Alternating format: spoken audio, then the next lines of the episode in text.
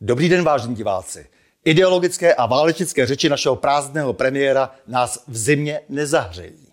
A tak přestože jsme plinofikovali republiku, abychom pohodlně, levně a ekologicky zahřáli naše domácnosti, musíme díky zločinné politice vlády hledat při placení za teplo dno svých peněženek. Za své vzala ekologická kritéria a topit se bude jednoduše vším, co je po ruce. Vláda občany nutí ke snižování teploty v jejich obydlích, ale zároveň umožňuje nadnárodním pijavicím naprosto nezdůvodnitelně drancovat energii vlastních obyvatel, kteří si její výrobu sami zaplatili. Jak se tento kolaborantský přístup vlády projevuje v oboru teplárenství, nám dnes vysvětlí energetik Vladimír Vlk. Vážený Vladimíre, eh, my jsme tady budovali nějaké blokové kotelny, které vytápěly celá sídliště, celé části eh, měst eh, velmi racionálně a zároveň i, dá se říct, levně.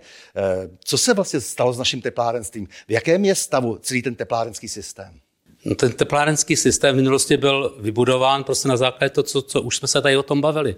Že skutečně se stavili sídliště, stavili se sídlištní aglomerace a vytápění bylo z centrálních zdrojů tepla.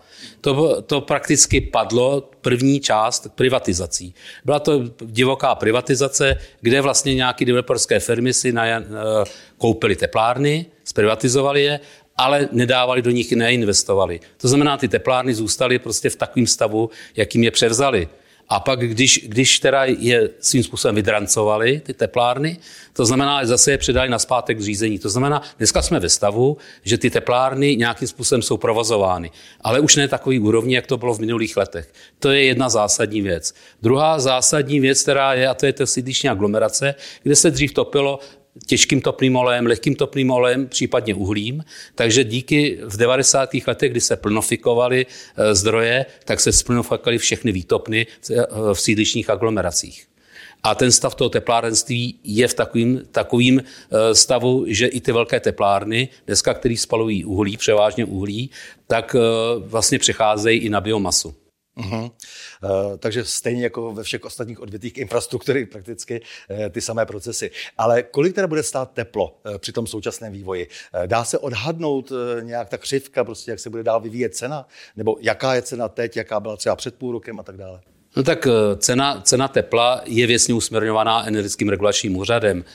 Ten to vždycky nějakým způsobem usměrňoval, propočítával uznatelné náklady, ale vždycky tam významnou roli hrálo palivo.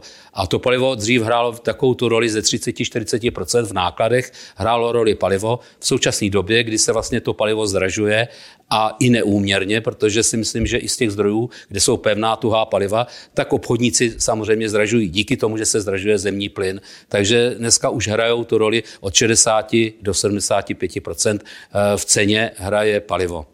Uh-huh.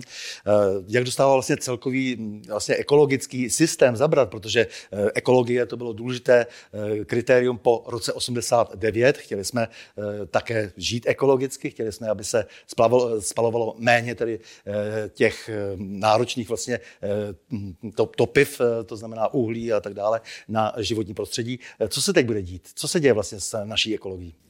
No tak eh, pokud eh, ty vlastně ty sídliční aglomerace přešly na zemní plyn a díky spalování zemního plynu se vlastně snižovaly emise znečišťujících látek. Převážně se jednalo o oxidy eh, síry a prostě to jsou, to jsou takové ty škodliviny, které zatěžovaly sídliště když se topilo uhlím. Pak přešlo se na zemní plyn a díky tomu, eh, tomu teda se to ovzduší v těch sídlištích začalo čistit. Samozřejmě ty plynové zdroje mají větší množství NOXů, ale když to bylo centrálních vytápění, tak eh, de facto to byla řízená, řízený proces spalování a eh, prakticky ty emise byly nižší. V současné době, kdy se bude přecházet na Eh, jiné zdroje, to znamená, jestliže se bude přecházet zpátky na lehký nebo těžký topný olej, s tím uhlím asi nelze tak počítat, protože uhlí už asi máme ho nedostatek, uhlí zároveň také, takže se samozřejmě zhorší zase emise a zase se vrátíme na počátek 90. let. Mhm.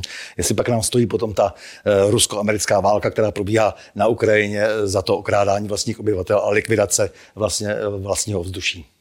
Tak já to beru teď jako energetik. K tomu se stavím, co by energetik.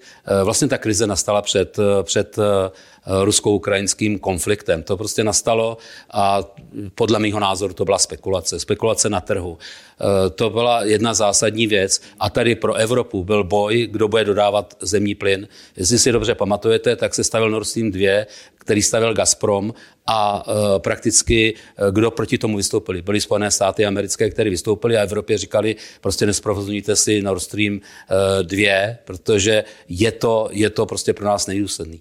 Pojďte k nám dostávat zemní plyn z Ameriky, to znamená LNG. Takže teď máme sice LNG, ale máme málo terminálu. Takže plynu jako by mělo být přehršel, jak si oni tvrdí, ale nemáme na to terminály, takže pořád ta Evropa bude bojovat eh, s tím, jestli bude mít dostatečné množství plynu eh, pro, své, pro svou výrobu, to znamená nejenom pro vytápění, ale i pro průmyslovou výrobu. Jsem rád, že jste další energetik, který potvrzuje, že ten vývoj byl neblahý už před eh, tím uh, ukrajinským konfliktem a že to znamená, že ta válka slouží jenom jako zástupný důvod pro to, abychom byli takto rabováni dále. Asi to, to můžu s vámi souhlasit v tom, té, mm-hmm. této oblasti. Takže milí Vladimír, já moc děkuji za rozhovor a s vámi vážení diváci se těším na další setkání u cyklu O čem se brčí.